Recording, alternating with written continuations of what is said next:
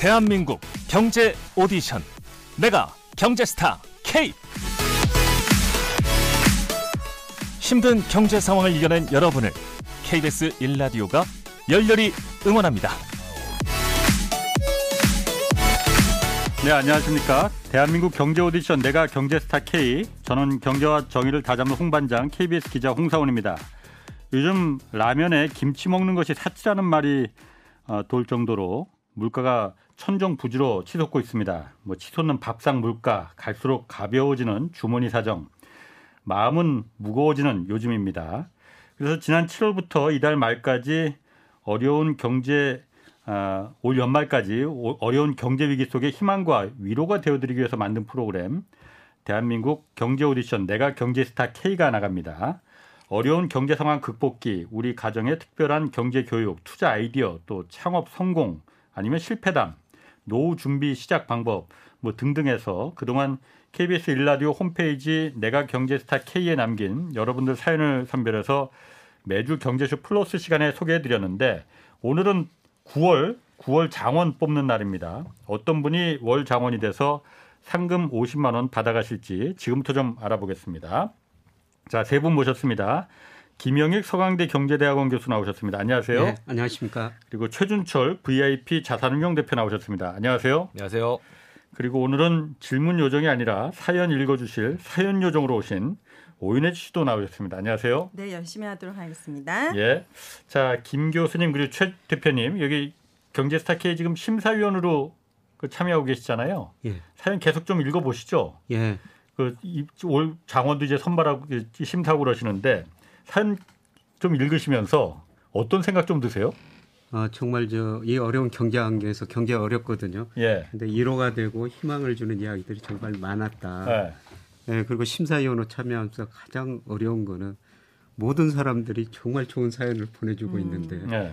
이거 평가하라고 그러니까 제가 학교에서 학점 주는 것보다 훨씬 더 어려운 일을 한걸 깨달았습니다. 최 대표님 좀 어떠세요?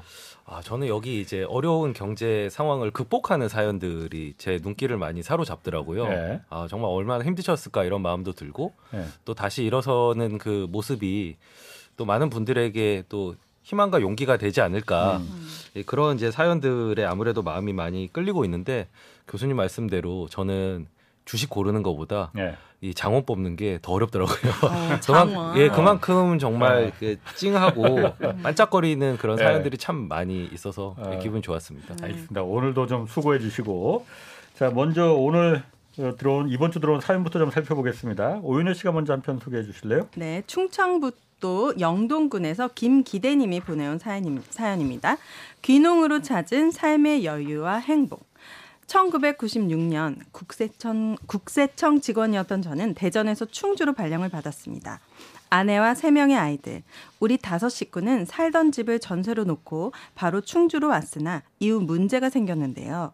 2년 뒤 복귀 예정이었던 일정이 앞당겨져 1년 만에 다시 대전으로 돌아가야 하는 상황이 발생한 거죠.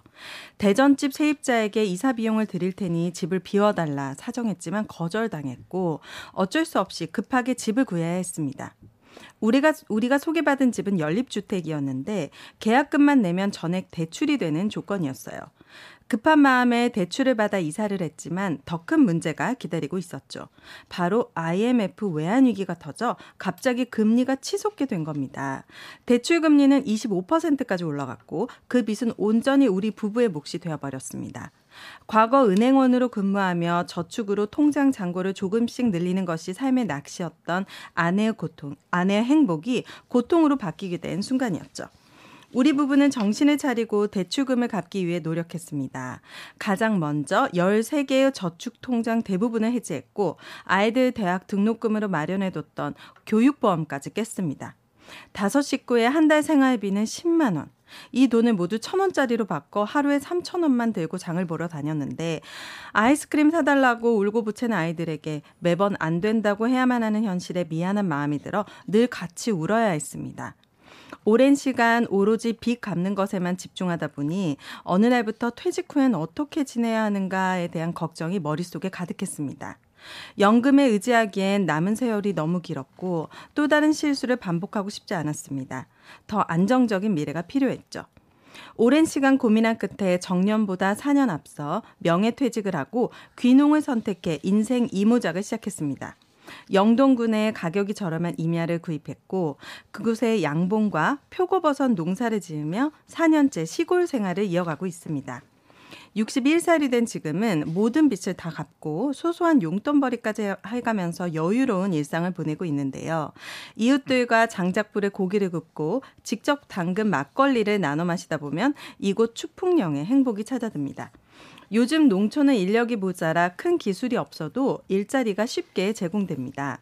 처음에는 모든 것이 생소했지만 금세 적응하여 건강하고 안정적인 노후를 보내고 있습니다. 위기를 겪고 만난 시골은 이제 저에게 천국이 되었답니다. 예. 아, 저는 이분 그 김기대님 사연 중에서 뒷부분에 나오는 집, 직접 담근 막걸리가 아. 가장 눈에 들어오네요. 어, 저는 아이스크림 사달라고 울고 보채는 어? 아이들한테 안 된다고 얘기했을 때 마음이 어땠을까. 어, 네. 너무 속상했을 것 같아요. 두 분은 저 어떤 사연 들으시면서 좀 어떤 생각 들으셨나요? 김 뭐, 교수님. 예. 예, 이 길을 행복으로 극복했다고 보고요. 마찬가지로 저도 그 시골에서 주말에 삽니다만 장대학 불에 이웃들과 고기 구워 먹을 때. 어... 강화도에서 지금 그 주말 예. 농장 하고 계시고 거기 조그만 집 하나. 예, 세수도 안 하고 예. 눈곱기 눈으로 서로 저 고기 구워 먹고 이웃들과 그때가 어... 가장 행복하죠. 예. 예, 근데 이분이 올해 그 양봉 잘 되셨는지 모르겠어요. 근데 올해 제가 강화도에서 살다 보니까 꿀벌이 예. 없어가지고요. 예. 꿀벌이 없다 보니까 수분이 안 돼가지고 아. 모든 가실도 적게 아. 얼었습니다. 아, 진짜 그렇게 예. 느껴 느낄 정도예요. 예, 사과, 살구, 배 예. 이런 것들이 작년보다 훨씬 덜 열었거든요. 예. 예, 그래서 올해 수확이 음. 별로 없는 가을이 저는 음. 되고 있는데요. 음. 이분 그쪽에는 참 저 양봉 벌이 좀 많았으면 좋겠다 네. 뭐 이런 생각이 듭니다. 예, 그리고 예. 인력이 모자라 시골에는 어. 얼마든지 일할 수가 있더라고요. 예. 예를 들어서 여름에는 풀이 많이 나거든요. 네. 제가 애초기를 돌리는데 네. 한번 힘들어가지고 애부인을 한번 예. 저 부탁할까 했는데 네. 예. 집 크지도 않은데 30만 원을 달라고 그럽니다. 아, 아 저 부르시지. 그래서 예, 그런 일이 충분히 아. 시골에서는 있겠구나 그런 생각이 아, 들었습니다. 네. 최 대표님 좀 어떻게 보셨어요? 저는 이제 IMF 좀 오래된 얘기긴 하지만 그렇지. 저는 네. 이 금리가 폭등하면서 고생하신 이 부분이 저는 음. 좀 눈에 띄었는데요. 지금 뭐 금리가 올라가고 있는 추세지 않습니까? 예. 그리고 뭐 가계부채나 이런 데 염려들이 많은데 개별적인 고통으로는 이런 식으로 그러니까 꼭 어떤 부채를 내서 뭐 좀 잘못된 일을 하거나 그런 게 아니라 음. 그냥 주택이나 아주 어떻게 보면 생활 속에서의 의사결정이지만 사실 그런 금리 인상기나 금리가 높을 때 이렇게 고통이 오래 갈 수 있다는 걸 보면서 음. 참 최근의 상황에서도 다들 개별 가게들이 이런 난관들을 잘 넘기셔야 될 텐데라는 그런 생각이 들었습니다. 맞습니다. 뭐 그때 1997년 IMF 외환위기 그때만큼은 아니겠지만은 이번에도 김 교수님 이제 곧 우리나라도 미국도 그렇고 우리나라도 그렇고 경기 침체 이제 곧 들이닥친다는 거잖아요. 뭐 어려운 시기가 어, 올것 같습니다. 예, 뭐 지난 목요일 날 네. 아, 그런 방송 말씀을 드렸습니다만은 예. 뭐 앞으로 더 어려운 시기가 올 텐데요. 모두가 잘 현명하게 이런 분들이 잘 극복해 나갔으면 네. 좋겠습니다. 자, 다음 사연은 제가 좀 소개하겠습니다. 두 번의 실패 끝에 이룬 성공이란 제목으로 이기원님의 사연입니다. 2004년 제가 35살이 됐을 때 음향기기 사업을 시작하게 됐습니다.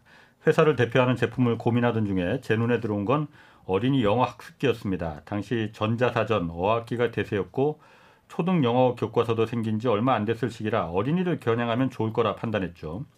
직장인 시절에 배우고 접했던 유통, 영업 기술이 있었기에 제품 생산부터 영업까지 모든 것을 책임지기로 했습니다.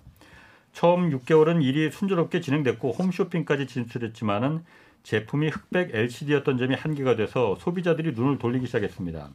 이후 자금 압박까지 받게 돼서 대출 상담도 받았지만 사업 실적이 없다는 이유로 거절당하고 말았습니다. 어쩔 수 없이 살고 있던 아파트로 대출을 받고 다른 사업에 도전했습니다.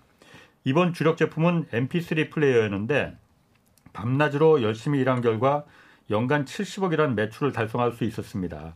하지만 2007년 스마트폰이 출시되고 사람들이 음악을 휴대폰으로 듣게 되면서 사업이 다시 힘들어졌습니다.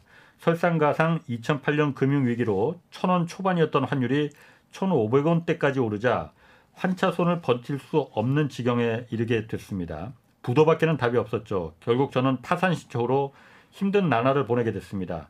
주변 사람도 하나둘씩 떠나자 나쁜 생각도 많이 들었습니다. 하지만 이대로 포기할 수 없다 생각한 저는 마음을 다시 잡고 재산 70만 원을 들고 중국으로 향했습니다. 이번에는 음향기기가 아닌 헬스케어 기기 회사 대표를 찾아가서 제품을 100개를 주면 한국에서 다 팔고 오겠다 말했더니 중국 대표님이 우리는 천대가 아니면 생산을 안 한다 하시더라고요. 제품을 꼭 팔아보고 싶었던 저는 어렵게 샘플 하나를 구해서 국내 거래처 회장님을 찾아갔고 상황을 설명하면서 5천만 원만 빌려달라 부탁했습니다. 저의 간절함이 통했던 걸까 회장님은 40년 넘게 사업을 하면서 너처럼 빚도 못 갚은 놈이 돈을 더 달라는 경우는 처음 봤다면서 흔쾌히 돈을 빌려주셨습니다.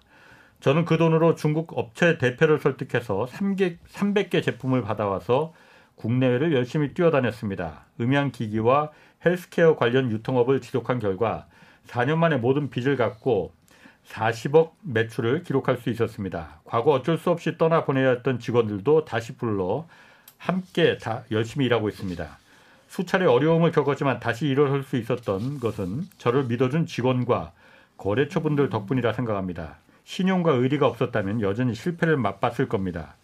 저는 지금 감사한 마음으로 하루하루 열심히 살아가고 있습니다. 어려운 시기지만 제 경험담 들으시고 힘내셨으면 좋겠습니다. 화이팅 하고 보내줬습니다. 음, 너무 훈훈한 사연입니다. 네. 이분은 진짜 신용, 의리, 이런 게 음. 지, 전에 일했던 직원분들을 다시 불러가지고 같이 일하고 이런 모습이 네. 어, 정말 멋지다. 성공하실 만하다. 이런 그러게. 생각이 듭니다. 뭐 금융이나 사업에서 그 신용이라는 게 제일 중요한데. 네. 저돈 좀 빌려주실래요, 교수님? 예, 그렇게 하겠습니다. 어, 봐봐, 봐, 빌려주시. 얼마까지 가능하실지. 그 신용평가를 좀 해보고. 아, 네, 알겠습니다. 이렇게 신용이 중요합니다, 네. 여러분. 네. 이 신용과 의리가 그 한화그룹의 또 네. 사운입니다. 아, 그래요? 네, 그 회장님이 이제 제정하신 건데 아, 네. 참 특이한 되게 사원인데 그것 때문에 회자가 많이 되거든요. 사원이라고 해서 는 저로 저, 저 부르는 줄 알았어 지금. 아, 아. 제가 올려놨는데 분위기. 네? 나온네, 나온네. 네. 네. 신용, 어, 신용. 신용과 의리. 네, 신용과 음. 의리. 네. 어. 이분... 사실 신용보다는 의리가 더 아, 신기한. 기업에서 의리가 사원인 거는 약간 좀 무서운데. 어. 퇴직 네, 나가면 안 돼. 회장님 생각하시면은 뭐 또 쉽게 이해할 수도 있는. 아, 네. 아, 그 회장님. 아. 네네. 그런데 이분이 정말 그 환경 변화에 잘 적응하신 것 같아요. 산업 변화에. 음. 그래서 흑백 LCD에서 MP3 플레이로 갔다가 예. 또 의료기기 이 예. 산업 변화가 이렇게 빠른데요. 예. 거기에 좀 빨리빨리 적응한 것 같고요. 그다음에 환율 어. 이야기도 이분이 하셨습니다만 네. 최근에 저 환율이 또 많이 오르고 있지 않습니까? 네. 또 이렇게 환율이 오르니까 예. 이분처럼 고통받는 기업도 있고 개인도 많이 있을 것이다 예. 이런 생각이 드네요. 음. 네, 수입업 하시는 분들이 네. 아마 지금 환율에서는 네, 이분의 예전 얘기처럼 좀 힘드실 예. 텐데 정말 좀 포기하지 않고 이렇게 네. 계속 시도하고 이런 결실을 내는 것 또한 큰 희망으로 다가갈 것 같습니다. 헬스케어 기기는 어때요? 그 최 대표님 요즘 보기에는? 어, 헬스케어 기기가 뭐 이제 산업적으로도 굉장히 성장을 어. 하고 있고요. 여기선 사실 뭐 거창한 이런 거보다는 아마 네. 그 건강 의료 기기 같은 예. 뭐 마사지 기기나 뭐 음. 그런 유들일 것 같은데 예. 시장도 크고 있지만 그만큼 경쟁도 좀 치열한 시장입니다. 진입 장벽이 그렇게 높지는 않거든요. 예. 예. 근데 아마 그 경쟁 속에서도 정말 열심히 이제 발품을 팔고 음. 거래처를 개척하시면서 낸 결과이기 때문에 아이템만 잘 골랐다고 해서 이런 사업적인 음. 결과가 나오는 거는 아닙니다. 그렇군요. 알겠습니다. 사연 하나 좀 더 만나보겠습니다. 이번엔 오윤혜 씨가 네. 낭낭한 목소리를 읽어주시죠. 네. 예비 파이어족의 파이프라인이란 제목으로 보내주신 배호성님의 사연입니다. 안녕하세요. 예비 파이어족 31살의 부산 남자 배호성입니다. 저는 2030년까지 총 자산 40억을 모으고 매달 현금 흐름 700만 원을 만들어 놓고 은퇴할 예정인데요. 2030년이면 8년밖에 안 남았는데 가능하겠냐고요? 글쎄요. 아직까지 많이 부족하지만 저의 이야기를 듣고 여러분들이 그 가능성을 점쳐봐 주시길 바랍니다. 일단 저는 중국어 전공자로서 통번역 자격증과 관광 통역 안내사 자격증이 있습니다. 이 정도야 외국어 전공자들이라면 많이들 갖고 계실 겁니다. 이렇게 간간히 들어오는 통번역 수익금에 더해 두 번째 파이프라인은 경찰서 소속 통역 요원 일입니다. 국제항이 있는 부산이다 보니 국내 체류 외국인도 많고 수사 과정에서 저 같은 통역 요원을 필요로 한답니다. 세 번째 파이프라인은 온라인 재능 플랫폼입니다. 젊은 분들은 많이들 아실 텐데 재능 플랫폼에 개인의 능력, 제, 개인의 재능을 등록하면 고객들이 문의가 옵니다. 저도 서비스를 등록한 지 얼마 지나지 않아 첫 고객의 문의가 들어왔고 그렇게 두 번째, 세 번째 사용 후기가 쌓이다 보니 이쪽에서 꽤 인기가 높습니다. 게다가 얼마 전엔 국내가 아닌 외국 재능 플랫폼에도 등록해 주었습니다. 네 번째 파이프라인은 가장 안정적인 수입을 보장하는 본업입니다. 저는 부산의 한 무역회사에서 중국과 대만 해외 구매를 담당하고 있거든요. 이렇게 매달 본업과 부업을 통해 벌어들이는 돈은 매달 500만 원에서 1,200만 원 가량 되는데요. 생활비 70만 원 정도만 쓰고 나머지는 다 모았기에 2년간 약 2억 3천만 원의 돈을 모을 수 있었습니다. 본업 외에 파이프라인을 만들고 싶은 분들 많으실 텐데 주변에서 물어보면 이렇게 답합니다. 첫 번째, 일단 시도하라. 대한민국의 외국어 능력자 얼마나 많습니까? 가만히 있으면 알아두, 알아주지 않습니다. 저의 경우 포털 사이트에서 중국어 통번역 회사를 검색해 나온 100군데, 200군데 회사에 제 프로필을 뿌렸습니다. 다 거절당해도 언젠가 연락 오는 곳이 있습니다. 두 번째, 숨겨진 재능을 찾으세요. 남들보다 나은 무언가가 분명 있을 겁니다. 그리고 그걸 온라인 재능 플랫폼에 올려보세요. 분명 수요가 있습니다. 세 번째, 가장 중요한 건 체력입니다. 저는 아침에 일어나면 수영을 하고 밤에는 헬스, 주말에는 등산에 갑니다. 운동할 땐 항상 이어폰으로 홍사원의 경제쇼 몰아듣기를 하죠. 근로소득만으로 부자, 부자 되기 힘들다. 이 생망. 이번 생은 망했어. 포기하지 마시고 지금 여러분에게 가능한 파이프라인을 찾아보면 어떨까요? 파이어족을 꿈꾸는 대한민국 2030에게 파이팅을 외칩니다. 음. 아, 재능 플랫폼이라는 게 있어요? 그 이게 구인 사이트 그런 거하고는 또 다른가 보네. 그럼? 네, 맞아요. 특히 엄마들이 많이 활용하는데요. 네. 아이에게 미술 가르쳐 주실 분, 뭐 체육 가르쳐 주실 분 이렇게 아이와 놀아주기 네. 또 어플이 있어요. 그러면은 그 전공자들 젊은 네. 230, 2030 분들이 오셔가지고 하루에 한 2시간 정도씩 어. 아이와 함께 미술이나 체육을 하면서 3만 원에서 4만 원 정도 이렇게 페이를 지불하거든요. 어, 그러니까 내 재능을 내가 갖고 있는 특기 재능, 내가 잘할 수 있는 걸 음. 올려둘 수도 있고 네. 이런 거 찾을 수도 있고. 네, 맞아요. 요즘 수요가 어, 꽤 좋아요. 김 교수님 아셨어요? 모르셨을 것 같은데. 아, 제가 최근에 어떤 방송에 어. 들으니까 개 산책 시켜주는 직업도 그것도 있더라고요. 있고, 예, 개 산책 당연히 있죠. 네. 그저 집주인이 개를 산책 시켜야 하는데 어. 주인이 바쁘니까 산책을 안 시켜주면 개가 살이 너무 찐대요. 네. 네, 그래서 네. 몇 시간 동안 개를 산책. 산책시켜주는 음. 그런 직업이 있다는 겁니다. 음. 별거 다 있네, 네. 진짜. 이분은 어, 정말 31살밖에 어? 안 되셨는데. 어. 근데 이분은 정말 오, 그 여기 두 번째로 숨겨진 재능을 찾으세요. 음. 이런 이야기를 했는데 이거 우리 모두 어떤 재능이 있거든요. 네. 그 재능 찾아가지고 발휘하는 게 제일 중요한 것 같습니다. 음, 좀 고상한 이야기 좀 해볼까요? 어, 고생하면 또 김 교수님이지. 아, 아, 제가 저 헤르만헤스 책을 어렸을 어. 때참 좋아했거든요. 네. 근데 그분 책 보니까 하늘에 떠 있는 구름 한 조각도 시내가 있는 조약돌 하나도 다 의미가 있다는 겁니다. 음. 어. 하물며 저나 어. 은혜 씨를 윤혜입니다. 아, 윤혜 씨를 네. 지상에 보냈을 때 능력을 하나 주셨을 거거든요. 네. 그 능력을 찾아가지고 최대한 발휘하는 사람들. 음. 그걸 저는 프로라고 생각하거든요. 네. 그래서 저는 저 애널리스트로 생활하면서 네. 좀 프로답게 생활하려고요. 이 애널리스트란 사람이 어떤 사람이냐면요. 네. 보고서 자기 작품을 만들어 가지고 네. 그거를 시장에 팔아야 돼요. 음. 그렇지. 그렇죠. 시장이 평가해 주면은 뭐 연봉도 오르고 음. 네. 오래 근무하고 네. 평가가 안 되면은 음. 성적이 나쁘면은 네. 직업을 잃게 되는 겁니다. 네. 잘 맞으셨죠? 예, 저는 뭐 잘 맞았다고 생각하는데요. 아, 네. 저 이분이 평가하셨어요. 아, 아, 그러니까 이 위치에 올라오신 아. 거죠. 뭐 오윤혜님도 마찬가지로 좀 재능 발휘를 네. 방송에서 또 하고 계신 거고. 네. 네. 저는 이분 사연 들으면서 그 세 번째 제일 중요한 건 체력이라고 했잖아요. 네, 맞아요. 저는 이거 정말 100% 공감합니다. 아, 또 테니스 얘기. 음. 아니, 제가 사실 체력이 굉장히 좋거든요. 네.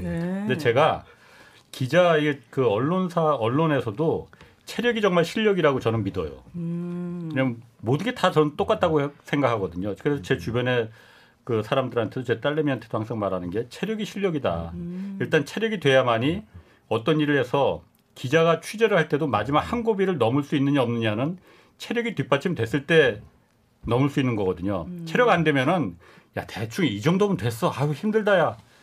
그러다 정말 사, 큰 사고 나는 거거든요. 그렇죠, 그렇죠. 확인을 한 번 더 해봐야 되는 건데 못해서 결국 큰 사고를 내는 게 모든 일이 다 마찬가지예요. 음. 예, 마찬가지입니다. 제가 저 얼마 전에 일본 금융그룹 회장 강의를 한 번 들었거든요. 네. 근데 일본이 저성장 저금리 시대가 오래 지속됐어요. 음. 근데 저성장 저금리 시대는 일하면서 근로소득 얻는 게 굉장히 중요하다는 겁니다. 네. 예를 들어서 우리가 지금 은행에 1억 맡겨놓으면 한 달 이자가 10만 원, 20만 원밖에 안 되거든요. 음, 근데 어떤 일을 아주 10만 원, 20만 원 벌면은 금융자산 1억, 1억 가지고 음. 있는 거나 음. 똑같이 중요한 시대라는 겁니다. 그래서 저성장 저금리 시대 때는 늙어 죽을 때까지 일해라. 음. 두 번째. 약간 무섭게 들렸는데, 네네. 일하겠습니다. 네네. 음식 가리지 말고 아무거나 아, 잘 먹어라. 어, 골고루. 지금 이야기하는 체력 건강이죠. 그렇죠, 아, 네. 맞아요.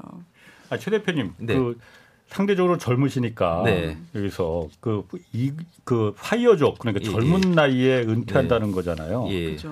요즘 그게 이게 그렇게 젊은 친구들의 그 젊은 친구라고 하면 안 되겠구나. 음. 젊은 직장인들의 로, 그 이게 로망이라고 하는데 음.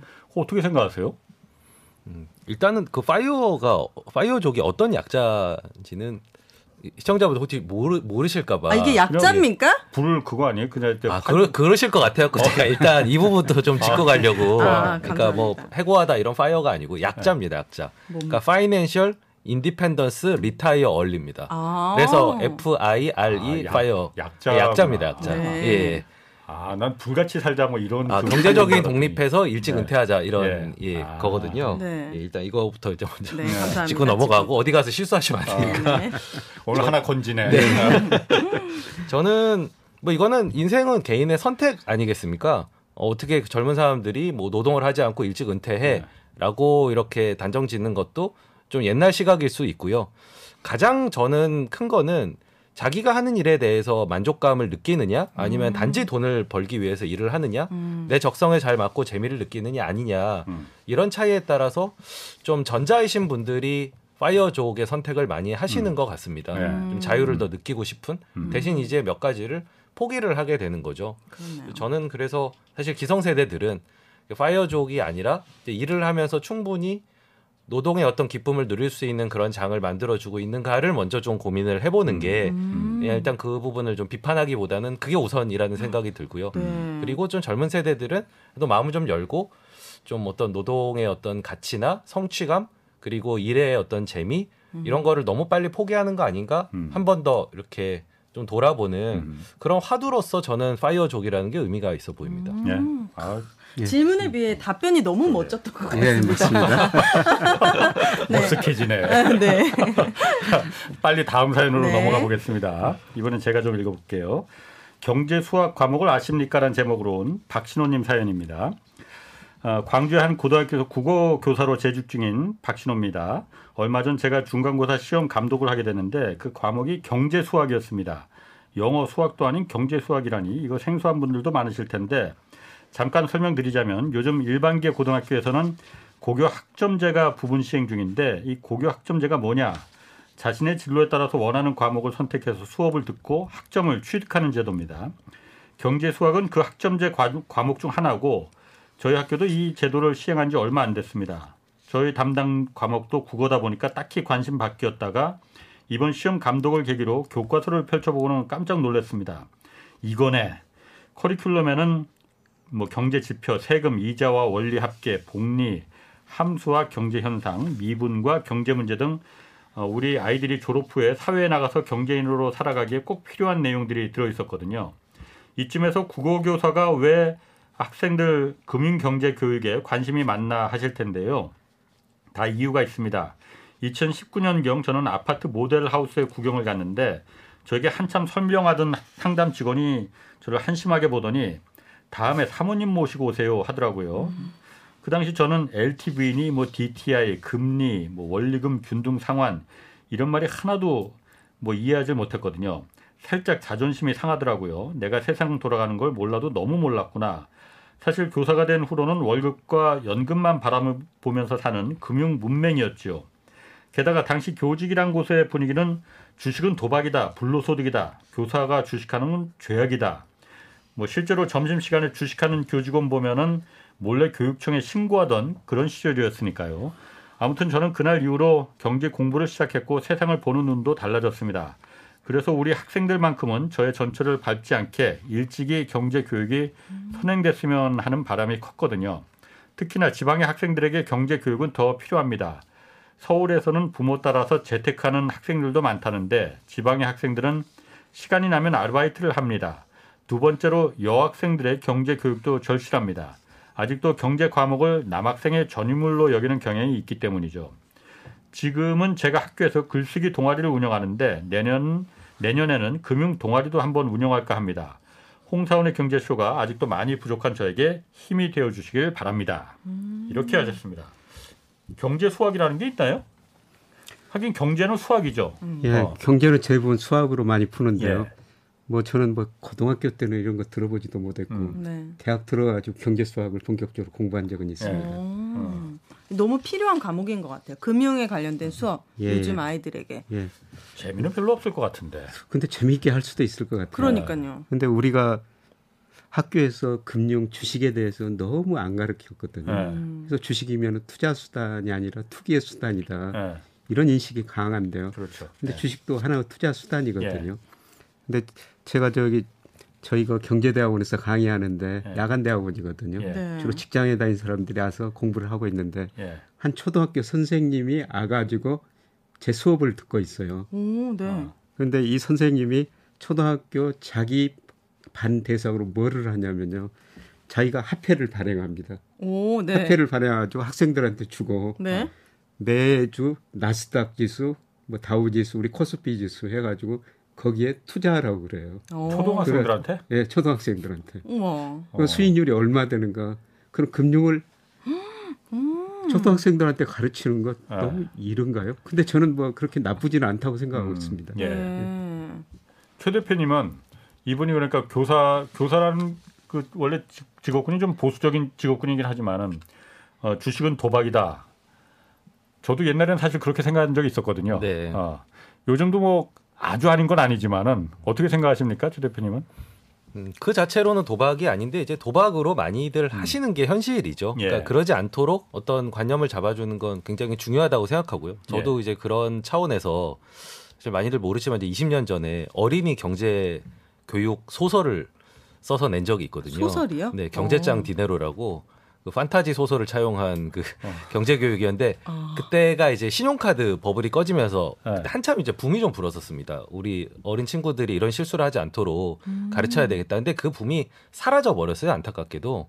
음. 그래서 뭐 그 책도 지금 많이 팔리진 않는데 네. 이렇게 숨은 곳에서 이런 문제 의식을 가지고 이런 현장에서 교육을 하시는 분을 보면 이제 응원을 드리고 싶고 그 전에도 네. 아마 이런 선생님의 사연이 있었던 것 같거든요. 음. 저는 이런 부분이 굉장히 필요하다라고 보고요. 맞아요. 유태인들 같은 경우에는 이제 집에서 그런 부모들이 그걸 가, 르치는데 네. 저희는 이제 그런 정도의 의식은 없기 때문에 결국에는 공교육 영역에서 음. 이런 부분을 좀 음. 보충할 수 있는 이런 네. 게임 분들이 많이 나오면 음. 그러니까 꼭 뭐 투자뿐만이 아니라 뭐 소비의 문제 이제 이런 부분까지 근로의 문제까지 음. 다 아울러서 갖추고 사회로 진출하면 예. 훨씬 더 건강한 경제 생태계가 이루어질 것 같습니다. 음. 예, 제가 지난 여름 방학 때 뭐 중고등학교 선생님 대상으로 경제 강의를 한번 한 적이 있었거든요. 네. 근데 이분들이 질문하라고 그러니까 네. 주로 저 공무원 연금에 대해서 질문을 많이 하시더라고요. 아. 지금 공무원 연금이 아. 적자가 많이 나오고 있지 않습니까? 아, 아 본인들 네. 그래서 앞으로 더 내고 앞으로 아. 덜 받을 수밖에 없다. 네. 뭐 네, 그, 그럴 수 있지. 예. 뭐 자기 이해관계가 걸린 거뭐 그 잘못 아닙니다. 지금 공무원 뭐 선생님 하면서 뭐 월급은 적게 받고 연금은 나중에 적게 받으면 어떻게 되느냐 이런 걱정을 많이 하시더라고요. 음.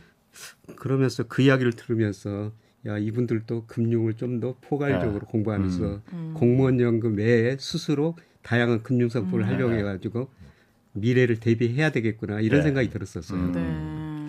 아니 제가 그 이거 보면서 경제 수학 그 경제에 대해서 금융에 대해서 어릴 때부터 교육을 아까 최 대표님도 말씀하셨지만은 저거 중요하다고 봐요. 특히 제가 어, 독일을 한번 출장을 갔을 때 제가 원래 예전부터 노동 임금 일자리 이런 부분을 취재를 많이 했었거든요. 네, 네. 독일은 노동에 대해서 정규 커리컬 그 의무 교육사항에 들어가 있거든요. 예. 당시 노동자가 그 어쨌든 노동시장으로 들어갈 텐데 이렇게 되면 이런 이런 노동법을 알아야 된다. 이럴 때 억울할 때는 어떻게 해야 된다. 이런 음. 부분을 노동에 대해서 가리키고 있더라고. 우리는 그런 거 전혀 없잖아요. 네. 미분 적분 하나도 그야말로 그게 뭔 음. 쓸모가 있는지 내가 모르겠지만은 그런 것만 가리고 기고 있잖아요. 이런 부 경제나 금융 또 노동 음. 이런 부분에서 정말 이 사람이 살아가면서 교육 시장에서 이제 노동 시장으로 나왔을 때 필요한 실질적으로 필요한 물론 거기서 공부 더해서 뭐 박사 될 사람들이야 뭐 그런 거 다 알아야겠지만은 그거 안 할 대부분의 사람들은 이런 교육이 정말 교육 아닌가 저는 뭐 그렇게 또 오늘 또 100분 토론이 되거든요. 아. 저는 이런 선생님들의 노력이 어느 정도 네. 이제 이런 방송을 통해서 좀 제도화되고 음. 좀 체계적으로 이루어질 수 있는 네. 그런 네. 시작점이 됐으면 좋겠습니다. 네, 맞습니다. 자, 다음 사연 또 한 번 더 볼까요? 오윤혜 씨 한 번 소개해 주시죠. 울산광역시에서 송민우 님이 보내주신 급할수록 천천히 정신 승리 투자 저축이란 제목의 사연입니다. 안녕하십니까. 저는 올해 34살, 만 8년차 직장인입니다. 어린 시절 우리 집은 아버지의 잦은 사업 실패로 어려웠습니다. 그래서 저는 취업 후 3단계로 돈을 모으기 시작했습니다. 먼저 1단계 천만 원의 비상금 통장 만들기입니다. 어린 시절부터 빚의 무서움을 체감하며 자란 저는 하루만 맡겨도 이자가 붙는 입출금 통장인 CMA와 수시 입출금 통장인 파킹 통장의 비상금을 모았습니다. 갑작스럽게 빚이 생겨도 비싼 이자를 물지 않고 동시에 예금 금리의 소득도 얻는 안전 수단의 확보인 거죠. 두 번째로는 배당주, 배당 ETF 등을 통한 적립식 투자입니다. 배당주는 배당을 주는 기한을 기준으로 최종 얼마 모았는지 보고 거기에 대한 배당을 주기 때문에 적금처럼 모아서 예금의 효과를 볼 수 있었습니다. 그럼 주가가 내려가면 어떡하냐고요? 이때 정신 승리가 발동합니다. 어차피 급한 돈은 비상금 통장에 있으니까 문제 없고 배당주를 적금의 일종으로 본다면 적금 만기가 1년이 아니라 2년이었네. 아니 3년이었구나. 이런 식으로 마인드 컨트롤하면서 상승장을 기다릴 수 있었습니다. 마지막 3단계는 저축은행 이자를 통한 주식 투자입니다. 2단계 방법으로 모은 돈을 월 이자 지급식 저축은행 예금에 예치하고 매달 받은 이자로 미국 기술주에 투자했습니다. 비싼 미국 주식을 매달 살 수 있었던 비결은 소수점 주식 매매입니다. 저는 저축은행에서 매달 25만 원 정도의 이자를 받았는데 그 돈으로 한 주에 200만 원 가까이 했던 아마존 주식을 0.08 주씩 사들였습니다. 저축은행 예금에서 매달 이자가 지급됐다는 메시지를 보면 마치 월세를 받는 느낌도 들었고 본전이 아닌 이자로만 미국 기술주에 투자하니 왠지 꽁돈으로 투자한 것 같아 가격이 내려가도 마음이 조급하지 않았습니다. 이렇게 저는 2억 8천만 원이라는 돈을 모을 수 있었는데요. 요즘 같이 영끌, 비투, 빚, 부동산 투기로 빠르게 돈을 버는 시대에도 성실하게 꾸준히 저축하는 청년들에게 제 이야기가 조금이나마 도움이 되었으면 좋겠습니다. 음. 그최 대표님은 이 요즘 기술주 투자 미국 특히 그 기술주 투자 이거 좀 어떠, 어떻게 보세요? 요즘은 좀 안 좋은 거 아닌가? 아, 뭐 사실 저는 이 사연에서는 네. 어떤 종목을 골랐느냐 사실 그런 거보다는 네. 이런 자기의 어떤 경험을 통해서 이런 전략 그리고 음. 자기만의 어떤 시스템을 구축해서 네. 꾸준하게 할 수 있도록 사실 여기서는 아마존을 실패해도 예. 아마존 투자가 실패해도 다시 투자를 이어갈 수 있는 시스템을 만드셨다는 게 음. 사실 이 사연의 가장 포인트. 핵심적인 부분인 것 같습니다. 음. 그러니까 종목이라고 하는 거는 제가 보고 유망하다 아니다. 사실 그걸 듣고 결정하는 것보단 예. 스스로 계속 그걸 가릴 수 있는 능력을 포기하지 않고 계속 배양해 나가는 게 중요하거든요. 네. 근데 대부분의 영끌이나 그 문제는 한두 번의 실패로 그걸 이어갈 수 없는 음. 그러니까 교훈을 얻을 수 없는 음. 하지만 이런 시스템 하에서는 계속적으로 성장해 나갈 것 같은 그런 기대감 그리고 음. 뭔가 마음의 평온함을 계속 유지하면서 복리 이익을 향유하는 음. 이런 걸 구축했다는 게 저는 굉장히 이건 어찌 음. 보면 이론적인 부분이 아니라 본인이 스스로 터득해가고 음. 그리고 닦아낸 네. 그런 노하우를 네. 잘 공유해 주셨다라고 네. 봅니다. 네. 음, 저는 뭐 이분이 금융을 참 많이 공부하신 분이다. 뭐 예. CMA, 배당 음. ETF, 예. 뭐 이런 여러 가지 금융 상품을 많이 공부하시고 투자하니까요. 예. 성공할 수밖에 없다 이런 생각이 들고 있고요. 네. 그다음에 가장 제 마음에 지금 딱 드는 이야기는 배당주를 샀는데 음. 그 주식이 떨어졌다. 네. 그러면은 1년이 아니라 2년, 3년 정기적금 들었던 것처럼 생각하자. 음. 그 마음을 컨트롤했다고 그러지 않습니까? 예, 네. 네. 지금 주식 투자할 때는 이게 정말 필요한 시기거든요. 네. 음. 예, 우리 코스피가 3,300 갔다가 지금 2,300으로 많이 떨어졌지 않습니까? 네. 예, 그런데 제가 2,300 갔을 3,300이 할 때는 뭐 여러 가지 경제 변수 가대평가됐습니다. 예. 뭐 여기 방송 나가지고 주식 비중 좀 줄여주십시오 말씀드렸는데 예. 제가 그런 모든 경제 변수로 보니까 지금은 저평가 영역에 들어섰거든요. 음. 지금이. 그래서, 예. 네. 그래서 지금은 이분처럼 2년 만기, 음. 3년 만기 정기 적금을 들었구나. 음. 그러면서 기다려 하셔야 되는데요. 예. 네. 지금 주가가 저평가 됐는데 손해 봤다고 음. 지금 주식 시장을 나가시면 안 된다는 것이죠. 음. 네. 네. 그런 의미에서 이분이 우리 현재 상황 주식 투자자들한테 상당히 어떤 교훈을 주고 있구나 이런 생각이 듭니다. 음. 동의합니다. 음. 네, 굉장히 핵심을 말씀을 해주셨고요. 지금 용기를 내려면 예. 이런 식의 사고 방식이 그렇죠. 필요합니다. 그러니까 예. 정신 승리라고 본인은 겸손하게 표현을 하셨지만 예. 이게 나름의 변동성에 대처하는 음. 노하우고 최종 결실을 얻기 위해서는 이런 식의 나름 자기만의 심리 컨트롤 방법이 음. 필요합니다. 음. 아까 말했던 그 아까 전 사연에서 주식이 도박이다. 도박이 안 되기 위해서도 이런 정신 승리 컨트롤 네. 네. 필요한 거죠. 이런 이런 게 바로 도박이 아닌 방법으로 주식을 어. 하는 예, 방식입니다. 예. 알겠습니다. 자, 지금 여러분께서는 대한민국 경제 오디션 내가 경제스타 K 듣고 계십니다.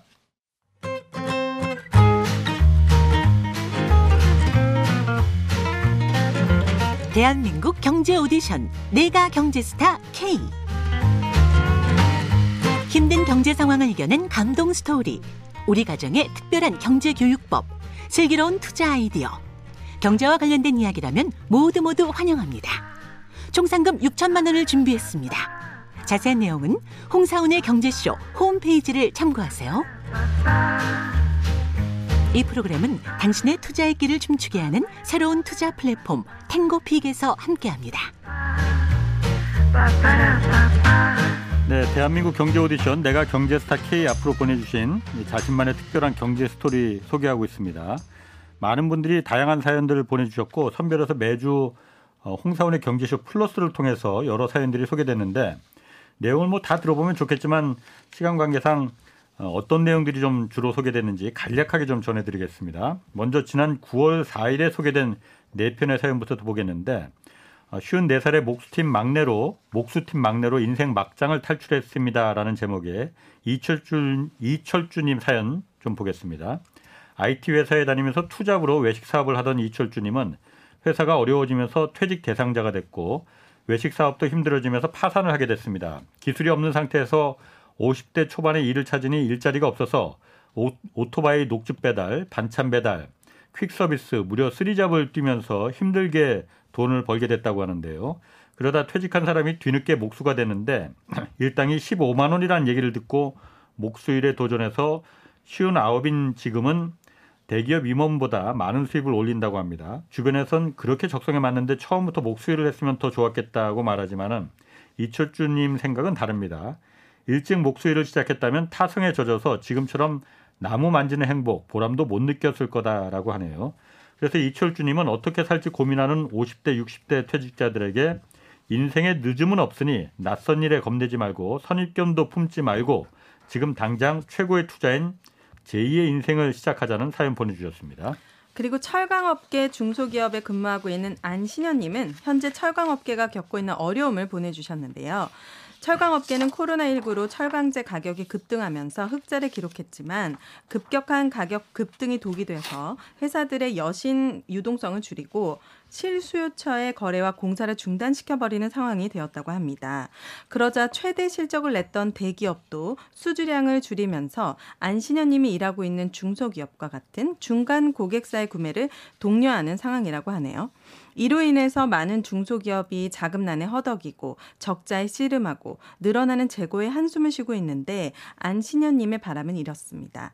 유기적인 제철 공정 특성상 포스코가 성장해야 중소기업도 함께 성장할 수 있으므로 대기업이 가격을 정할 때 일반 통보를 하지 말고 중소기업의 의견을 반영하고 정부도 현실적인 대책을 마련해서 대기업과 중소기업이 진정한 상승의 길을 걸어갔으면 좋겠다는 사연 보내주셨습니다.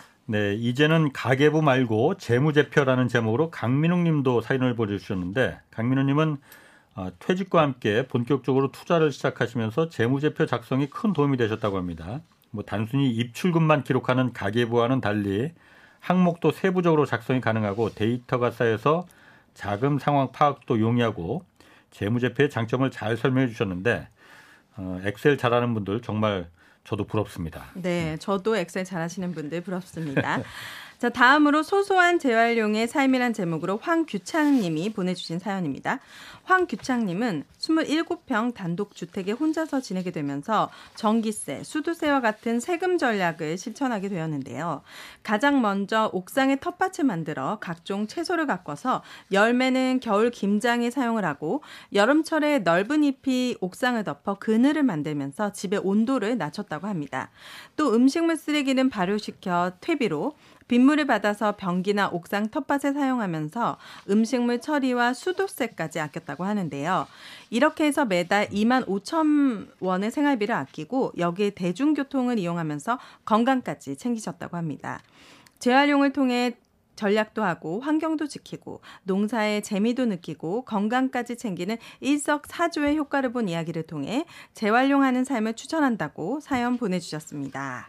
자, 그네 편 9월 첫 주에 소개된 네 편 사연 들으셨는데 자, 어떻게 좀 들으셨습니까, 김 교수님? 저는 뭐 포스코에서 그 중소기업하고 대기업한 게 이거 우리 홍 기자님께서 아주 전문가지만 이, 런 네. 이야기가 좀 많이 필요한 것 같습니다. 소득 불균형에서 음. 역사적으로 보면 미국이나 우리나라 소득 불균형이 너무 심화되고 차별화가 네. 심화되고 있거든요. 네. 과거 역사를 보면 큰 역사지만 이런 소득 불균형이 심화되면 전쟁, 혁명, 전염병으로 해결돼요. 아. 네. 그렇지. 그래서 여기서 중소기업 상생, 예. 뭐 대기업, 중소기업 상생 이런 말씀을 하셨습니다만은 우리도 대기업 측면에서 중소기업을 많이 고려해가지고 예. 이렇게 좀 상생 방향으로 갔으면 음. 좋지 않느냐 이런 생각이 듭니다. 그 과거에는 옛날 중세시대는 전염병, 뭐 역병뿐만이 아니고 예. 다 뒤집었거든요. 밀란이 그래서 생기는 거예요. 예, 예. 소득 격차가 벌어지다 벌어지다 더 이상 못 살겠으면 들고 일어나는 거거든. 예, 너도 망하고 나도 다, 다 같이 망하자. 예, 아, 예. 그렇게 되지 않게끔 중간에서 해주는 게 바로 그게 국가의 역할입니다. 그렇죠, 국가의 역할이죠.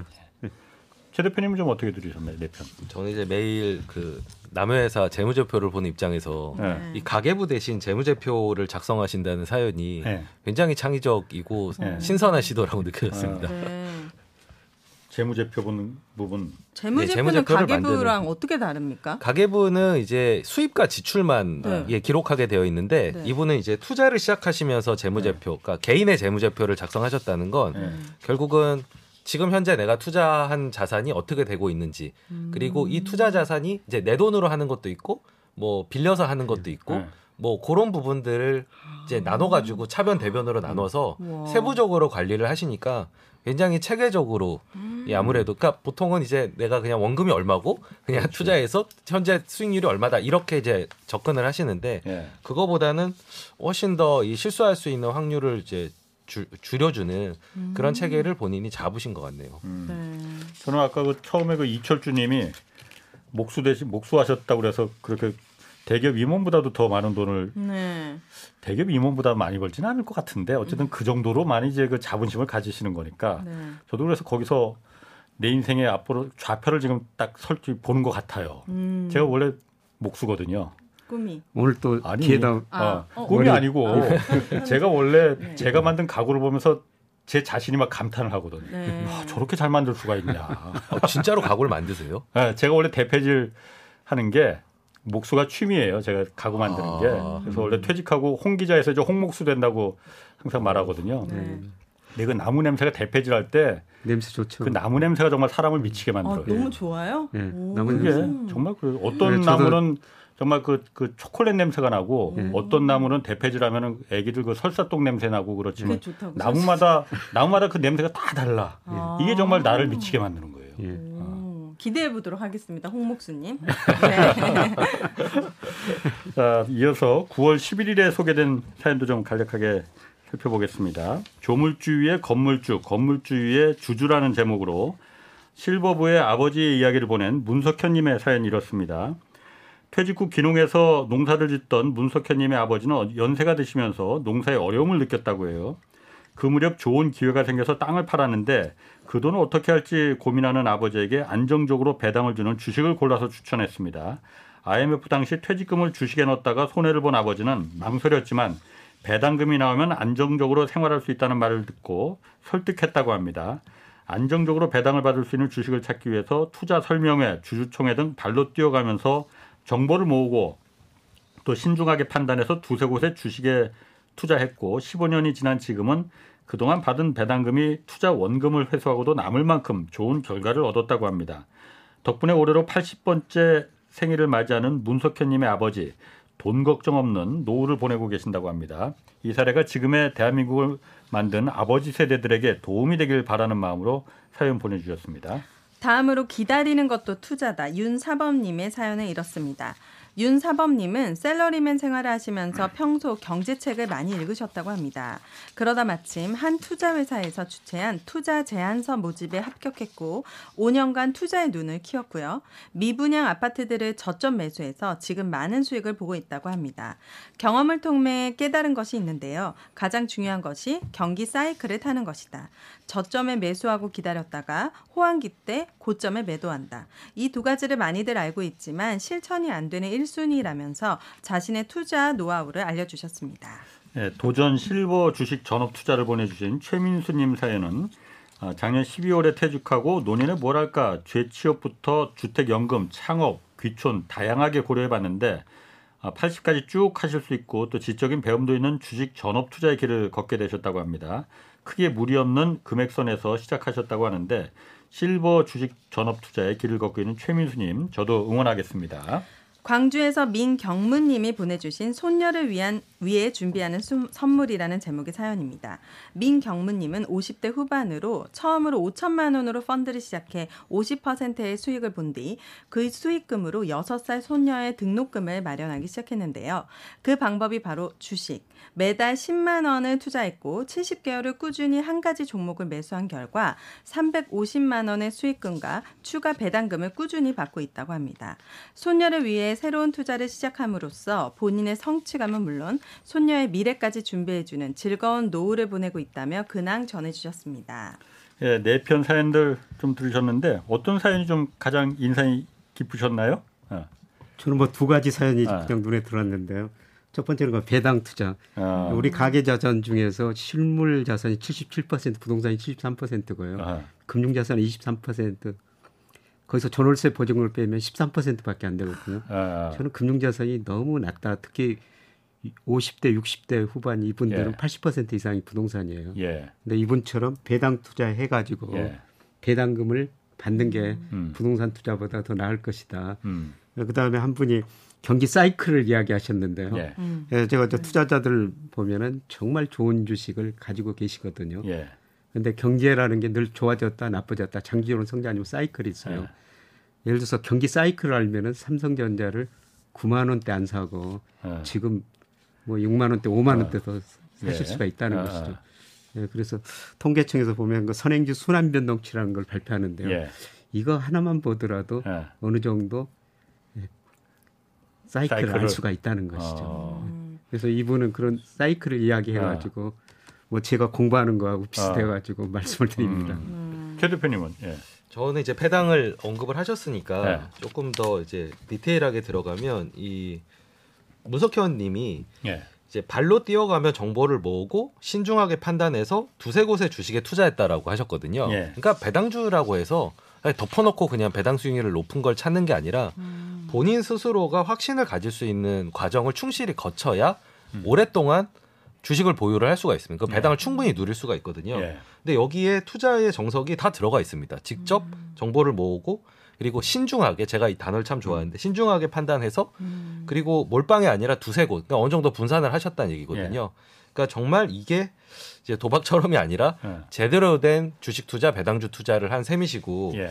이 실버 전업 투자를 이제 하신다라고 하는 분의 사연이 있었는데 음. 이분도 이런 프로세스를 조금 참고해 보시면은 음. 더 성공률이 높아지지 않을까 마음도 훨씬 편하고 예.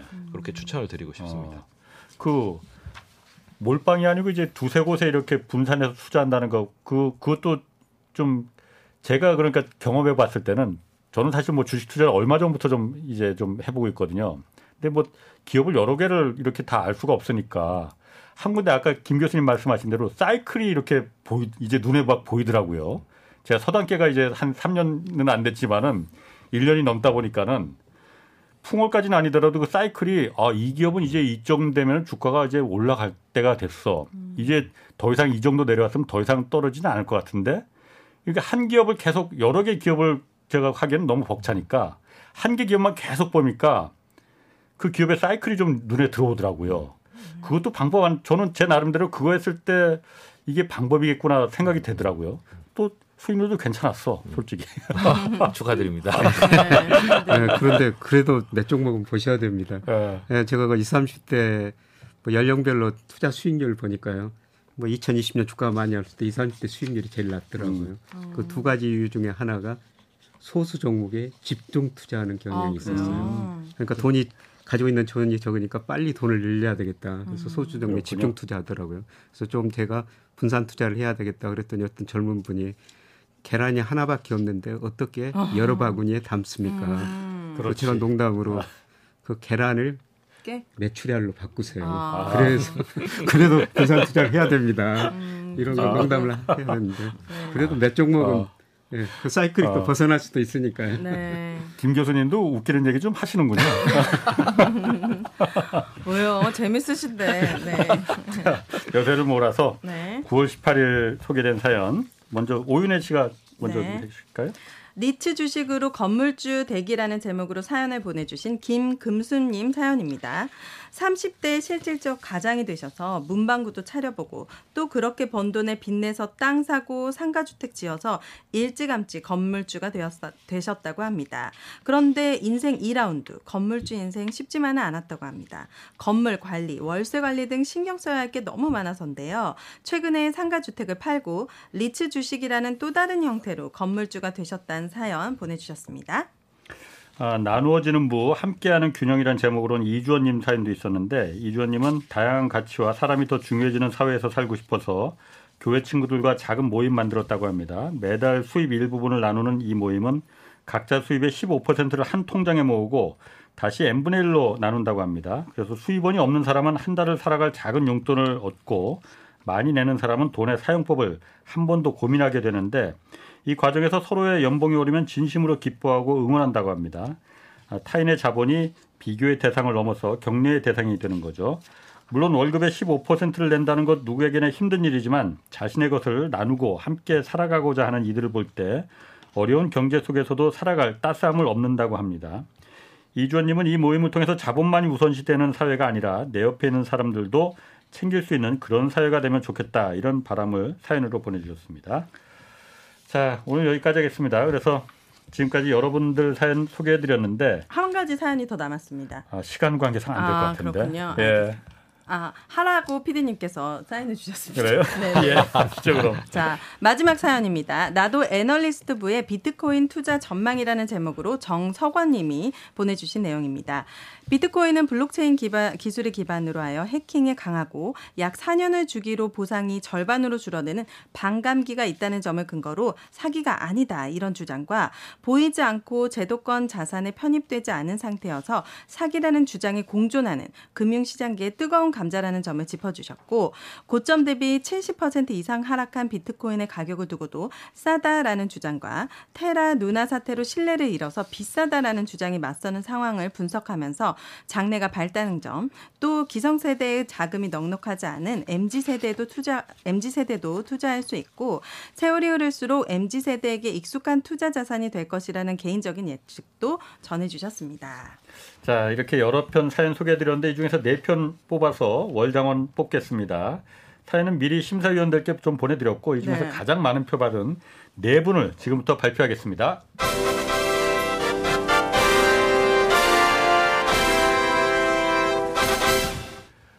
자, 발표하겠습니다. 문석현님, 이철주님, 민경문님, 김기대님, 이렇게 네 분 9월 장원으로 뽑히셨습니다. 자, 축하드립니다. 축하드립니다. 축하드립니다. 축하드립니다. 네 분께는 각각 상금 50만 원씩 드리겠고 아울러서 월 장원으로 자동으로 12월 연말 결산에 진출하게 됩니다. 자, 오늘 여기서 이제 끝내야 될 시간입니다. 네. 아, 여러분의 경제 사연은 KBS 일라디오 홍사원의 경제쇼 홈페이지에 이 내가 경제스타 K에 올려주시면 되고 12월 9일까지 진행되니까 여러분의 많은 참여 좀 부탁드립니다. 자, 오늘 여기까지 하겠습니다. 김영익 서강대 경제대학원 교수 그리고 최준철 VIP 자산운용 대표 오윤혜 씨 세분 네. 모두 고맙습니다. 자, 대한민국 경제 오디션 내가 경제스타 K 여기서 마치겠습니다. 고맙습니다. 네, 고맙습니다. 감사합니다.